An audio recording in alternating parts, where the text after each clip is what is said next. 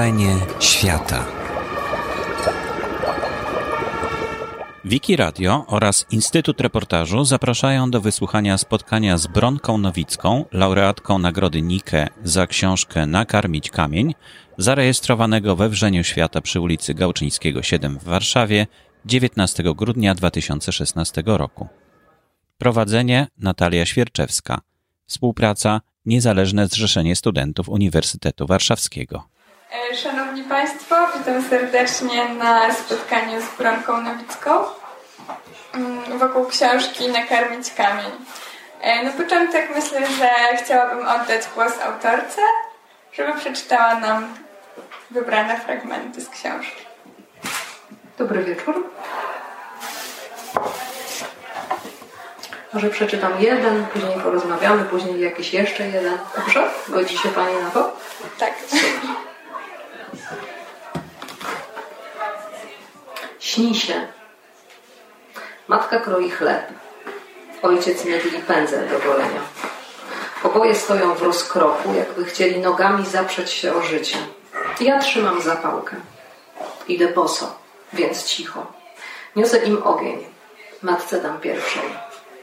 Przeskoczył na nią jak owad. Pnie się po łodygach kwiatów na podądze, tuczy na zagonie na niego materiału. Matka przejeżdża rękami po piersiach, chce wytrzeć o nie mąkę z chleba, ale tylko rozsmarowuje po sobie płomień. Jeszcze bierze nóż.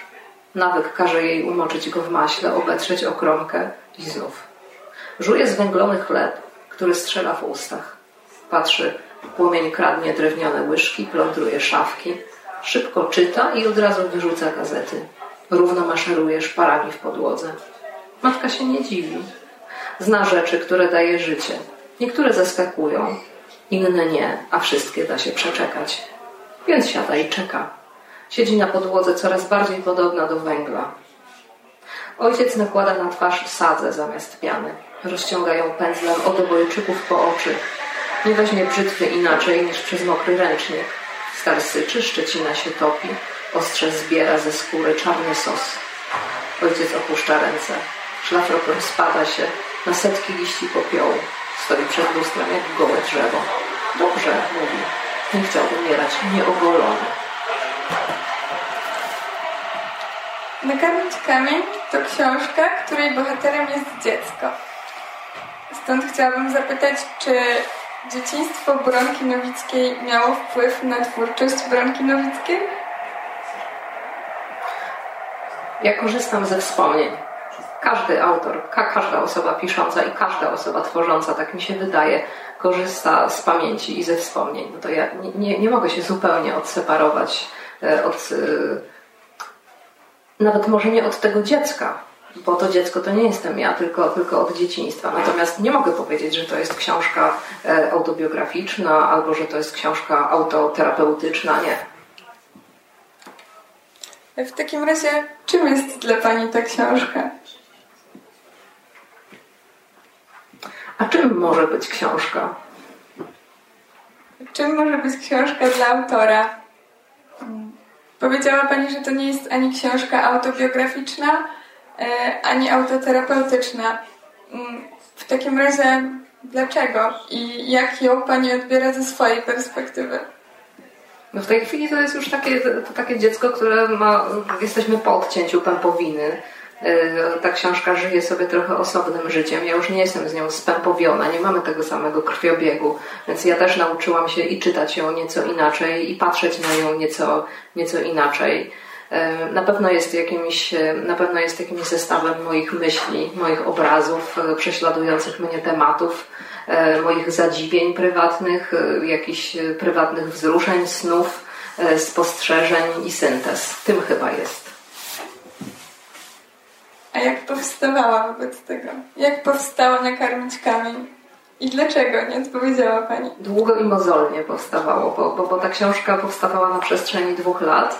Ja nie pisałam jej takimi ciągami. Jeżeli pojawiały się takie pisania ciągle, dzień po dniu, to one trwały kilka tygodni, może, może pół miesiąca i później były przedzielane kolejnymi okresami niepisania. Ja lubię, jak tekst się może odleżeć, jak można do niego po jakimś czasie wrócić. I tak było w przypadku tej książki. Trochę pisałam, odpoczywałam, tekst leżakował. Ja do niego, ja do niego wracałam, sprawdzałam, poprawiałam, wyrzucałam, coś modelowałam albo montowałam i on się znowu po jakimś czasie toczył dalej, ten kamień. Ale nakarmić kamień przepraszam. Ale nakarmić kamień to jest książka, którą, jak sama pani mówi, należy czytać chronologicznie. Ona jest chronologiczna. E, czy w związku z tym powstała też chronologicznie, czy no wyrywki tak zwane? Nie. Ta książka, faktycznie chronologia w tej książce jest dla mnie czymś bardzo istotnym. E, ta książka była e, dosyć długo montowana i jeśli e, i mogę powiedzieć, że jest, że starałam się ją zmontować, złożyć precyzyjnie. E, I to był taki zabieg niemalże reżyserski, taki montaż reżyserski. Ja sobie nawet te gotowe już kawałki rozkładałam na podłodze i taką metodą drabinki reżyserskiej e, próbowałam je układać, czytać, później znowu roz, roz, rozmontować, jeszcze raz zmontować i sprawdzać, i sprawdzać kiedy to się, kiedy to lepiej funkcjonuje. I, i znaczy, znaczy pewne rzeczy były od razu wiadome, że najpierw dziecko musi znaleźć kamień, żeby później chcieć go nakarmić, żeby ten kamień mógł zostać wyrzucony. I to wiedziałam, że, że taki historia będzie zawsze przebiegała w taki sposób linearny, poprawny dramaturgiczny i chronologiczny.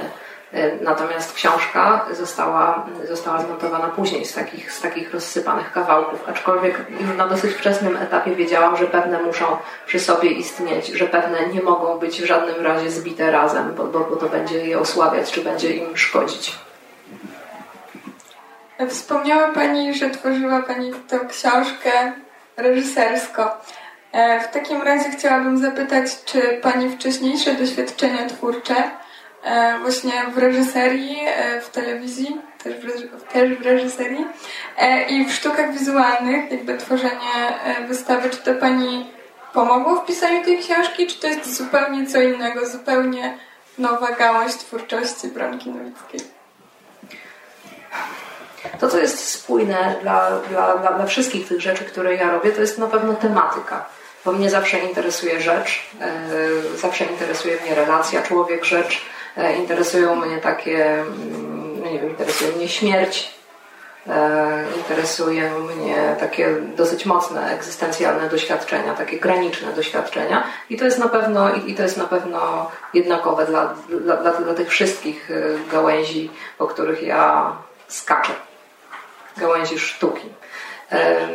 Natomiast y, wydaje mi się, że wydaje mi się, że e, narzędzia reżyserskie, znaczy na pewno mi to w niczym nie przeszkadzało, że ja wcześniej reżyserowałam, czy że reżyserowałam w teatrze, czy że potrafię, nie wiem, siedzieć w wozie transmisyjnym i obsługiwać, nie wiem, 10 kamer naraz na przykład. To w niczym nie przeszkadza, bo ja uważam, że narzędzia dramaturgiczne, takie podstawowe i podstawowe zasady dramaturgiczne, te, które obowiązują artystę, zawsze są takie same, zmienia się tylko tworzywo ale, ale ani, narzędzia się nie zmieniają I, i zasady dramaturgiczne też się nie zmieniają. Ja zawsze mówię uparcie, to powtarzam do znudzenia, że najpierw jest co, E, czyli najpierw wiemy, o czym chcemy mówić, a później się znajdują jaki, czyli znajduje się tworzywo, znajduje się forma, ale zawsze najpierw muszę wiedzieć, co ja chcę powiedzieć, o czym ja chcę powiedzieć, co mnie gnębi, a później dopiero szukam formy. Nie, nie, nigdy nie pracowałam w taki sposób, że najpierw miałam jakiś pomysł na formę, na materię, a później dopiero treść sama się mm, odnajdowała.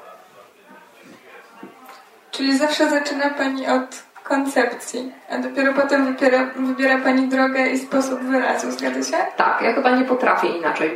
Pewnie są ludzie, którzy, którzy umieją inaczej. Ja wierzę jednak w nadrzędność co nad jakami, bo jak mamy ustalone dobre co, to jak przychodzi sami zazwyczaj do tego, co pasuje. I, i, i ja, ja tak pracuję i chyba inaczej nie, nie potrafię. E, dla mnie e, ciekawe też jest to, czy, czy jakby proces twórczy przy pisaniu kamienia e, wyglądał tak, że podchodziła Pani technicznie do tej książki, czy bardziej emocjonalnie? Jakie emocje towarzyszyły Pani przy tej książce? Jakie towarzyszyły przy tworzeniu? I jak Pani teraz to odbiera? Jak ja coś piszę, to zawsze podchodzę emocjonalno, emocjonalno-technicznie. Czyli nie... Jedno, jest jak dwa kable prowadzące do jakiegoś urządzenia. E, jeden kabel, jedno pasmo, to jest, to, jest, to, to, to jest jakaś świadomość, że ma się do dyspozycji pewną materię, nad którą, nad którą powinno się zapanować i to jest to podejście techniczne, kiedy jest się świadomym tej, tej materii, a drugie to jest to emocjonalne, no bo przecież ja też nie muszę mieć jakąś przyjemność w pisaniu, jakąś zmysłową przyjemność obcowania z tym światem czy z emocjami mojego bohatera, więc oczywiście ta emocja istnieje, ale nie wyobrażam sobie, żeby ona się tak, żeby ona była taka rozpasana i samotna.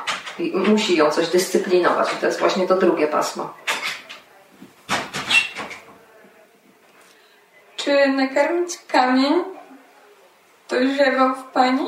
Czy jakby ta koncepcja, to co zawarte jest w tej książce, pojawiło się tak nagle?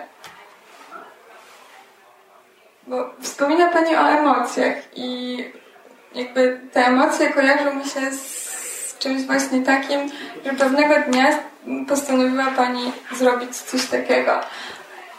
Ale nie wiem, jak to wyglądało z Pani perspektywy i właśnie tego dotyczy moje pytanie. Znaczy chyba gromadzenie się emocji jest czymś innym niż decyzja o ich wypowiedzeniu, ponieważ emocje, e, emocje gromadzą się dosyć długo, a decyzja, a decyzja o ich wypowiedzeniu jest, jest rodzajem twórczego impulsu. I tak chyba było w przypadku, w przypadku tego mojego pisania, pierwszego.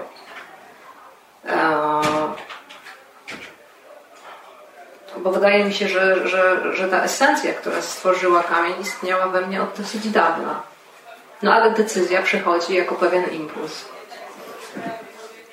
Może przeczytamy coś jeszcze. Mhm.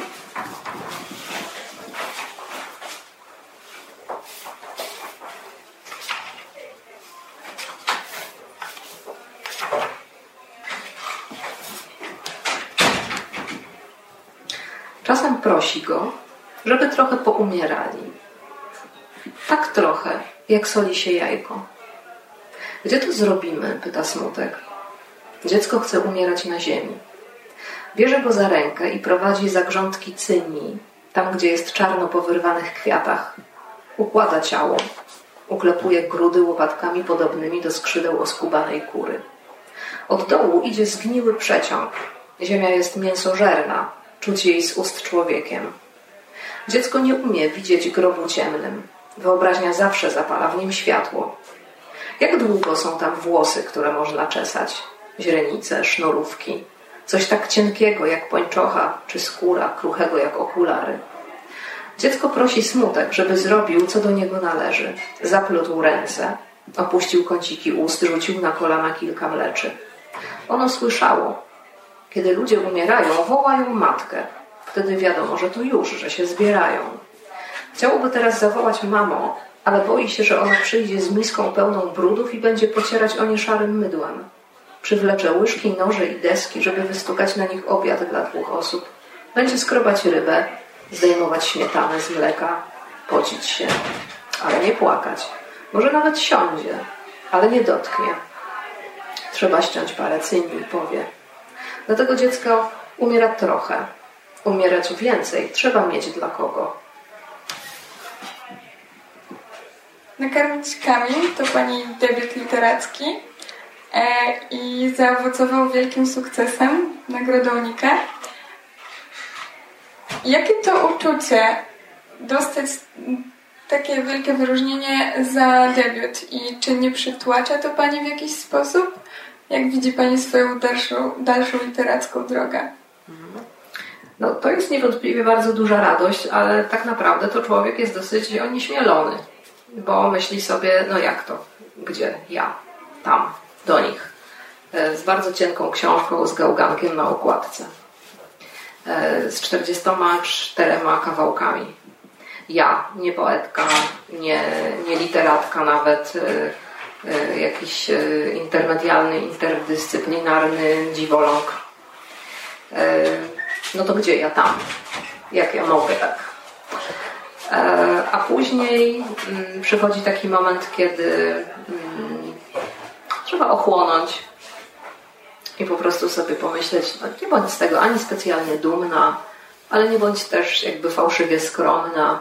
Weź to po prostu na klatę i wszystkim, co będziesz robić później, udowodnij, udowodnij, że na tę nagrodę zasłużyłaś. No to jest jedyne, co ja mogę zrobić. Ta nagroda nie może mnie przytłoczyć. Ja też nie mogę żyć nie, nie może ona się stać jakimś kamieniem, który, który mnie przygniecie. Ja muszę zadbać o swoje zdrowie psychiczne.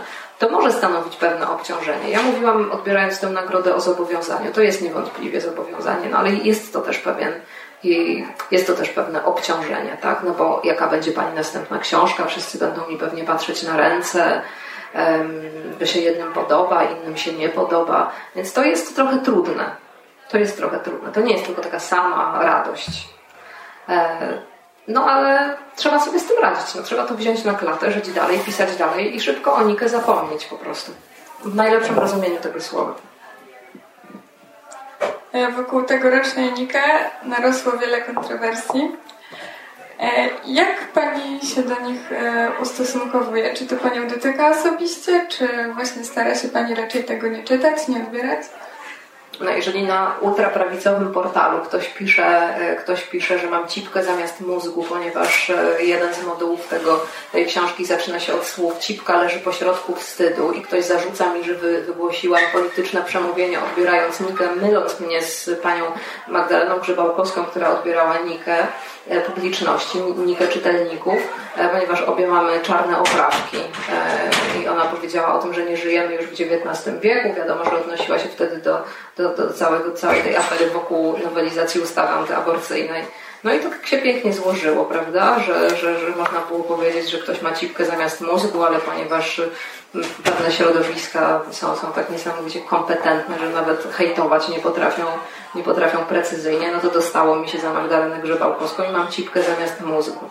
No to ktoś się czepia na przykład, dlaczego jestem Bronką, a nie Bronisławą, no przecież to takie infantylne. No to, no to ktoś się czepia, że ja nie jestem pisarzem, tylko jestem reżyserem, kim ja w ogóle jestem. No to ktoś się czepia, że byłam taka smutna na tej gali, no bo przecież powinien mi wystawać sznurek z kupy i powinnam, prawda, pajacować i powinno być tak fajnie i wesoło, ale nikt na przykład nie wie, że ojca pochowałam dwa dni przed odebraniem tej nagrody.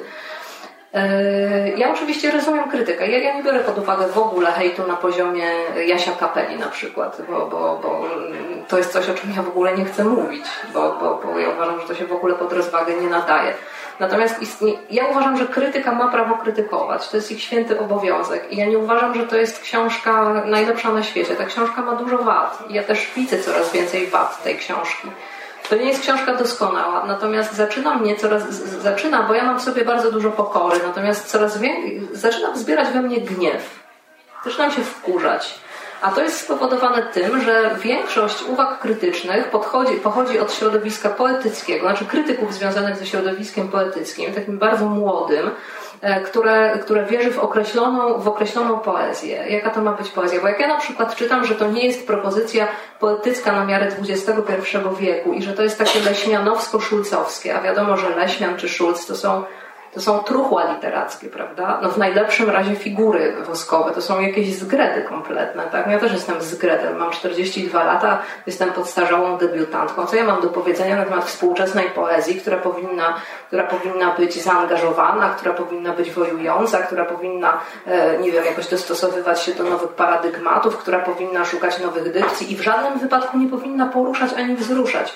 Bo jeżeli pani jest na przykład poetką i pani mnie wzruszy, ja pani powiem, że się na przykład popłakałam przy pani wierszu, pani sobie powinna w ogóle strzelić w łeb natychmiast. Bo to jest bardzo niedobrze, że kogoś coś wzrusza albo porusza, bo to jest kompletnie passé.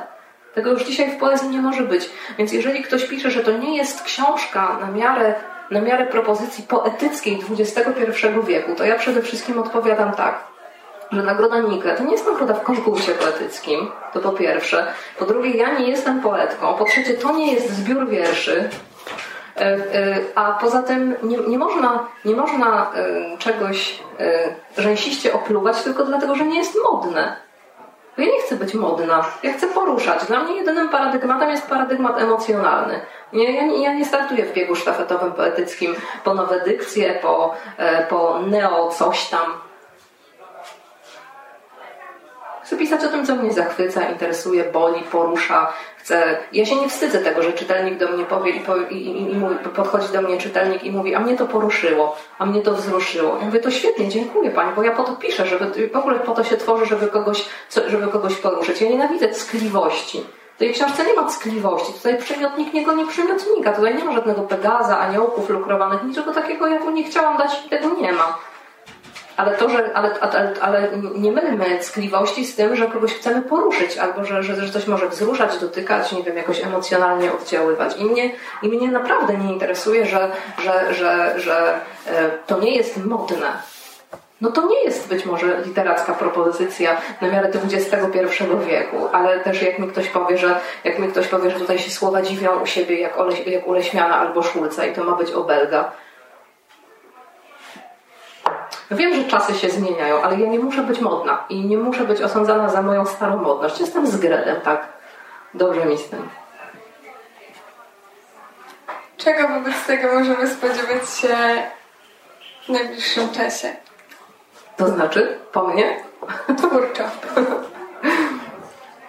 Ja pracuję nad nową książką, ale w ogóle nie będę się śpieszyć. Ona, niech ona sobie dojrzewa, niech ona, niech ona, będzie, ona będzie gotowa. Jak ona będzie gotowa, to ja się zdecyduję na to, żeby ją wydać.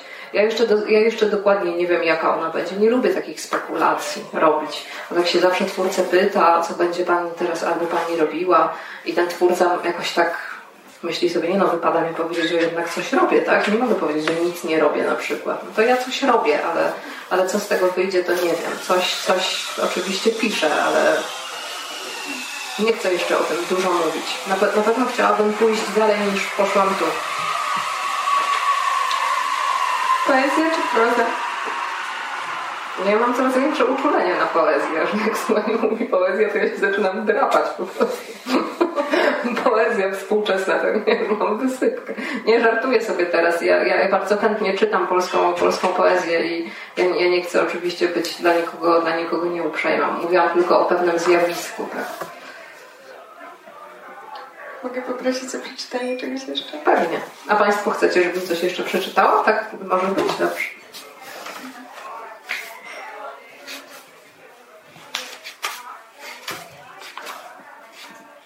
Nigdy nie czytałam nigdzie tego kawałka, to, tego modułu, to przeczytam go tutaj.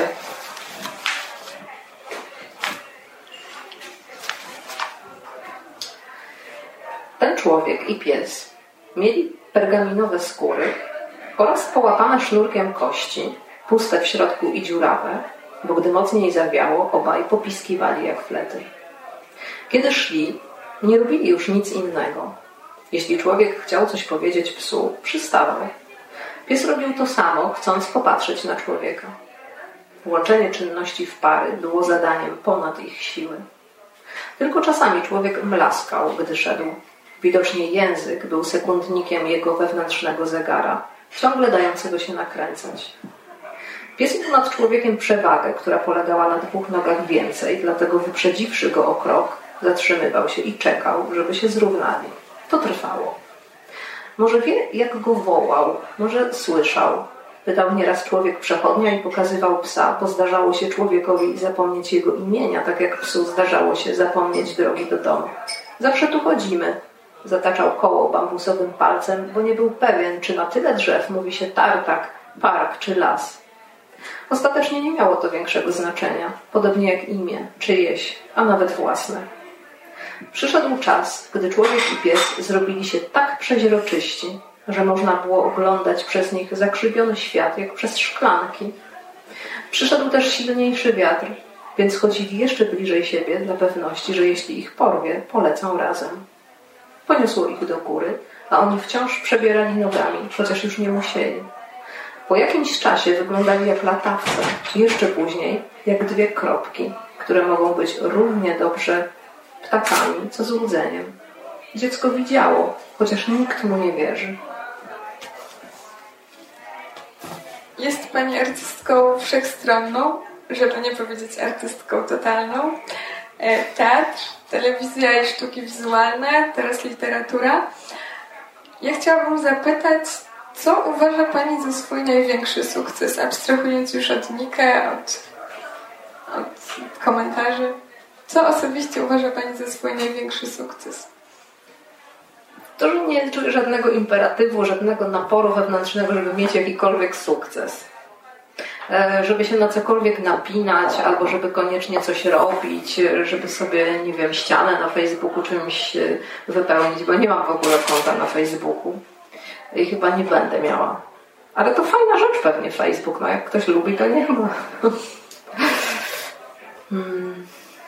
No ja nie jestem specjalnie płodnym artystą, bo ja faktycznie robiłam i to, i to, i to, i coś tam faktycznie jeszcze robię. Robię jakieś grafiki, domografiki, wideo, domo wideo, gdzieś tam na jakieś wystawy jeżdżę. No tak, no trochę się dzieje. Ale ja nie mam jakiegoś takiego strasznego imperatywu, żeby tak koniecznie coś stworzyć, albo żeby tak, nie wiem, tak, tak, tak co miesiąc na przykład coś z siebie wyrzucić. Nie, nie jestem. Ja mówię, że nie, nie jestem specjalnie, ja mówię, że jestem, że jestem artystycznie poligamiczna, Jestem artystycznie poligamiczna, ale, ale twórczo nierozpłodowa.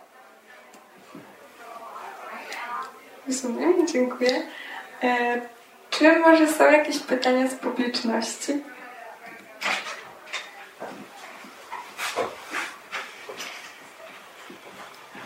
Ja mam tutaj pierwsze pytanie. Wspominała Pani o tym, że um, nie jest Pani modna, że dzisiaj wszystkie ta poezja gdzieś tam współczesna chyba nie idzie w tę stronę, e, żeby nas wszystkich poruszać. A z tym, co porusza Bronkę Nowicką ze współczesnej literatury? Jakieś, jakie nazwiska może polecić Pani nam? Hmm. Pro, proszę też tego tak nie odebrać, że, że, że, że, ja sobie kpię, bo ja jestem, bo ja jestem, ja jestem jak najdalsza od tego.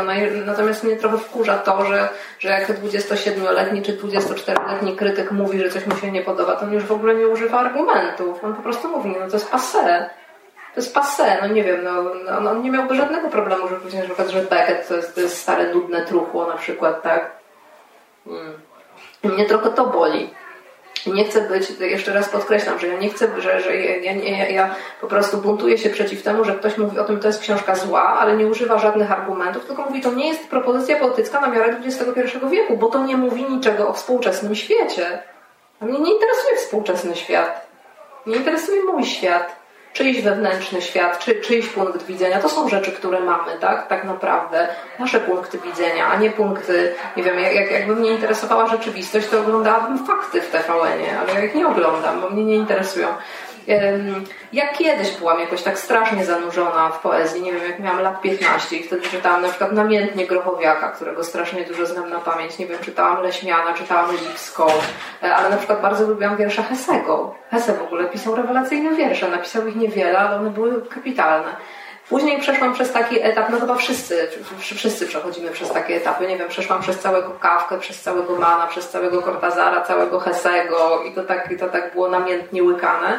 E, w tej chwili ja, ja w dalszym ciągu czytam piękną, to nie jest tak, że ja się od tego odcięłam. Natomiast ja też, e, ja też bardzo dużo czytam e, takich dziwnych, y, ja to mówię książki, mówię o tym książki do nikomu, nikomu do niczego niepotrzebne. Lubię wszelkie historie, historie brudu, historie ciała, historie życia prywatnego, historie, historie gówno, to cytat. E, no nie wiem, historia penisa jest na przykład święto czarne wydało i, i historię gówno i historię penisa. E, no nie wiem, historia otyłości na przykład. To są, to, to są fascynujące rzeczy. Historia życia prywatnego, mówiłam już, to, to szczególnie Francuzi się w tych historiach lubują i są w ogóle w tym rewelacyjni. Więc lubię takie, e, takie, e, takie pozycje, które, które, dotyczą, które dotyczą historii, które, do, które dotyczą życia społecznego, ale w takim dosyć e, ciekawym, czasem poetyzującym ujęciu, tak jak wiem, laboratoria zmysłów Camporeziego na przykład. Czytam to, nie wiem, bardzo lubię Welbecka na przykład, lubię, lubię cynicznego, czy też może swoiście cynicznego Welbecka, bardzo lubię Hertę Miller, i w zasadzie wszystko, co ona napisze, to przeczytałam. Co ona napisze, to ja od razu czytam. E, lubię reportaże. E, bardzo lubię czytać, bardzo lubię czytać o tym, co się dzieje.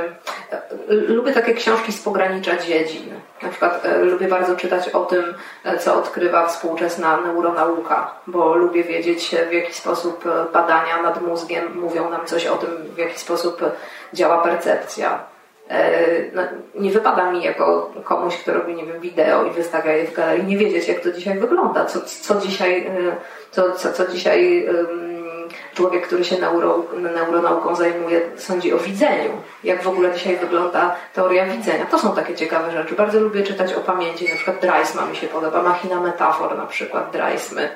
E, interesuje się w ogóle pamięcią, jak, jak to działa, kiedy się pojawia wzgórze reminiscencyjne, jaki ma związek język z pamięcią, nie wiem, co było pierwsze, widzenie, czy widzenie, czy że czym my myślimy obrazami, po co się pojawił język, więc lubię, lubię czytać o teoriach widzenia, o, o korzeniach języka. Echolalie na przykład, taka genialna książka jest, czytałam ją ostatnio.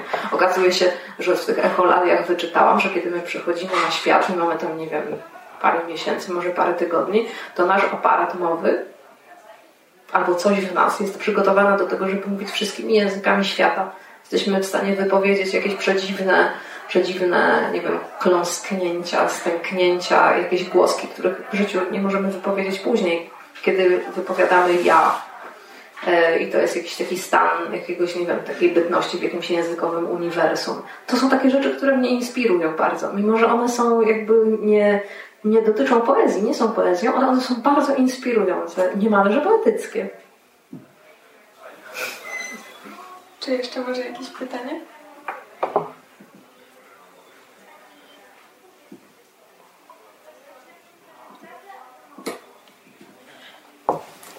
To może ja w takim razie poproszę jeszcze Panią o przeczytanie czegoś.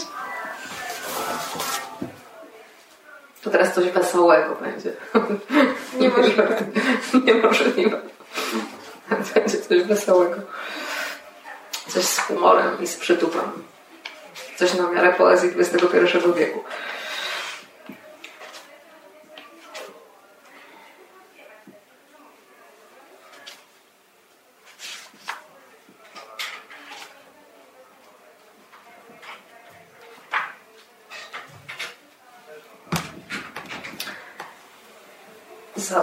Urżniętymi drzwiami było podejrzanie cicho, aż przyszurała do nich babka, prababka i oznajmiła siedzącym w kuchni, że urodziła.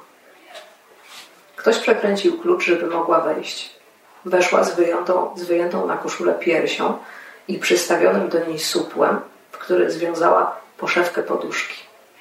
Wszyscy podnieśli głowy z nad talerzy i patrzyli na to coś nowourodzone, czemu pościelowe guziki przez przypadek zrobiły oczy. Prababka nieprzypadkowo celowała sutkiem poniżej, tam gdzie człowiek ma usta. Usiadła przy stole jak Madonna, którą powinno się upstrzyć wotami albo przynajmniej pozdrowić. Nikt się nie odezwał. Tylko babka się popłakała szybko i na sucho. Wszyscy zaakceptowali niewydarzone dziecko prababki, mimo że nie chciała powiedzieć, z kim je ma. Najpierw twierdziła, że to jej męża. On nie żyje, mamusiu, mówiła babka. Co z tego, złościła się. Ale wiedziała, kiedy córka stuka się w czoło, trzeba powiedzieć coś innego, niż się powiedziało wcześniej. No to twojego. Też nie żyje. No to tego tutaj. Wściekała się jak zawsze, kiedy coś szło nie po jej myśli i pokazywała raczkującego syna wnuczki. Kiedy prababka przestała karmić piersią, robiła swojemu dziecku mleko z mąki rozbełtanej w wodzie, coś przy tym śpiewała, mamrotała po swojemu. Teraz ty, Lulaj, mówiła do kogoś z nas, jeśli czuła, że musi iść sama, chociaż nie wiedziała gdzie i po co. Ten ktoś posłusznie kołysał brudną szmatę i nie przestawał tego robić, nawet gdy prababka traciła go z oczu.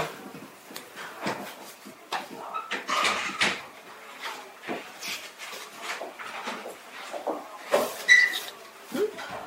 Może być jeszcze coś, tak? Coś przeczytać? Czy ja mam jeszcze czytać? Państwo też znoszą jakoś? Dobrze. Jak Państwo przestaną to znosić, to wystarczy wstać i machnąć ręką, że nie, że już dosyć.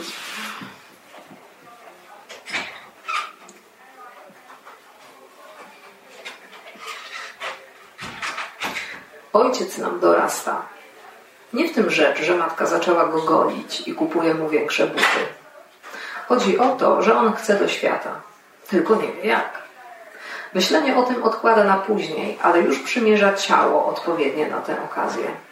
Stoi przed lustrem i zbyt szybko zużywa grzebień. Może sądzi, że kierunek, w którym uczesze włosy, wyznaczy też bieg innych rzeczy. Robi przedziałek, jakby stwarzał planetę, niszczy ją i powstaje nowa, bardziej na lewo. Po zbudowaniu wielu marnych światów ojciec dokonuje na głowie tego, który jest właściwy, odkłada grzebień i odpoczywa.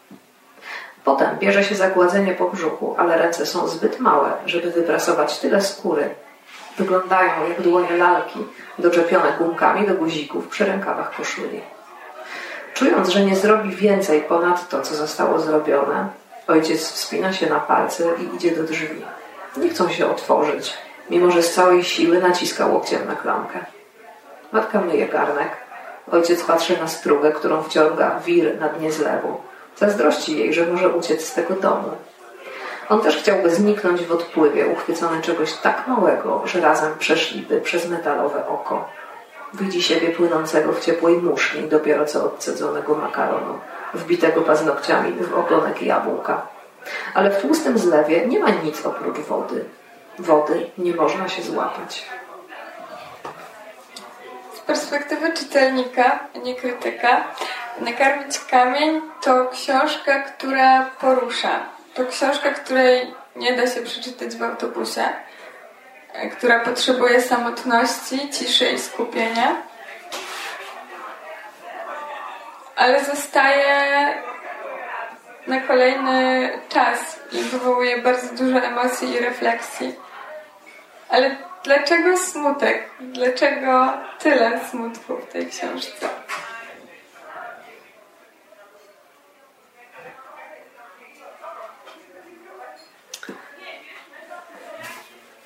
Bo dzieciństwo jest smutne. E, bo smutek jest dobrym nauczycielem. Zresztą tu jest nauczycielem dziecka. Jest spersonifikowany i pracuje z dzieckiem. Smutek czegoś uczy. To nie jest, to nie jest zła rzecz, smutek. Ja, ja mówię o tym często, bo, bo, no bo często też dostaję takie pytanie. Ja mówię, że są dwa rodzaje smutku. No jeden jest taki, że tylko się usiąść, że tylko usiąść i łyknąć paczkę psychotropów. A drugi jest taki, żeby mm, a drugi jest taki, który filtruje świat w taki dobry sposób który uczy jakiejś refleksji, samorefleksji, który pozwala kontaktować się mnie ze sobą samą, który pozwala mi się lepiej skontaktować z ludźmi. No taki uwrażliwiający smutek. Ja się w ogóle nie wstydzę smutku. No może faktycznie go tu jest za dużo. No. Może, może powinno być coś wesołego. Na koniec chciałabym zapytać, dlatego że ta książka jest dedykowana niemożliwemu. Co albo kto to jest to niemożliwe. No pewnie i co i kto, bo to jest dużą literą napisane. To pewnie po pierwsze, że to ważne, takie niemożliwe jest, a po drugie, że może być i osobowe, i nieosobowe. Niemożliwe. No ja myślę, że ta dedykacja jest bardzo związana z historią e, relacji dziecko-kamień, ponieważ, e, ponieważ to jest historia o jakimś emocjonalnym niedożywieniu o jakimś zmyśle braku, który, który, który ciągle powoduje jakiś głód. E, bohaterka niewątpliwie szuka w świecie nieożywionym, w relacji z kamieniem czegoś, czego nie może znaleźć, czego nie może znaleźć e, w świecie ożywionym. E, ale ja tego nie nazywam. Niech każdy sobie odpowie, czego tu, czego tu brak. Ale z drugiej strony ten brak to niemożliwe. To podobnie jak smutek, dosyć zapładniający stan ponieważ dzięki temu dziecko wpada na pomysł, że jedyną rzeczą, jaką można nakarmić kamień, to są, to jest, y, jest, jest coś takiego. Przez zmysły można nakarmić kamień. I dziecko ze względu na kamień bardziej patrzy, bardziej słyszy, bardziej dotyka, bardziej czuje. E, I dlatego to niemożliwe nie jest złe. I dlatego to niemożliwe niesie w sobie jakąś nadzieję. No i dlatego to też jest po, ze wszystkich tych powodów jest to, jest to poświęcone niemożliwemu. Również z tego bardzo prozaicznego powodu, że dość niemożliwym jest nakarmienie kamienia, że w ogóle niemożliwym jest nakarmienie kamienia. E, I to jest też powód tej dedykacji, bo ta figura jest z jednej strony tragiczna, bo kamienia nakarmić się nie da, a z drugiej strony jakoś nadziejna, że tak powiem, nie beznadziejna, tylko nadziejna, bo jak się chce komuś coś dawać, to już nie jest źle. Bardzo dziękuję. Czy są jeszcze jakieś pytania? Jeśli nie, to myślę, że możemy kończyć.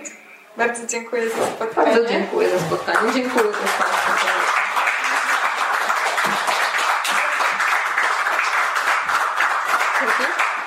Panu pomachać. Pani.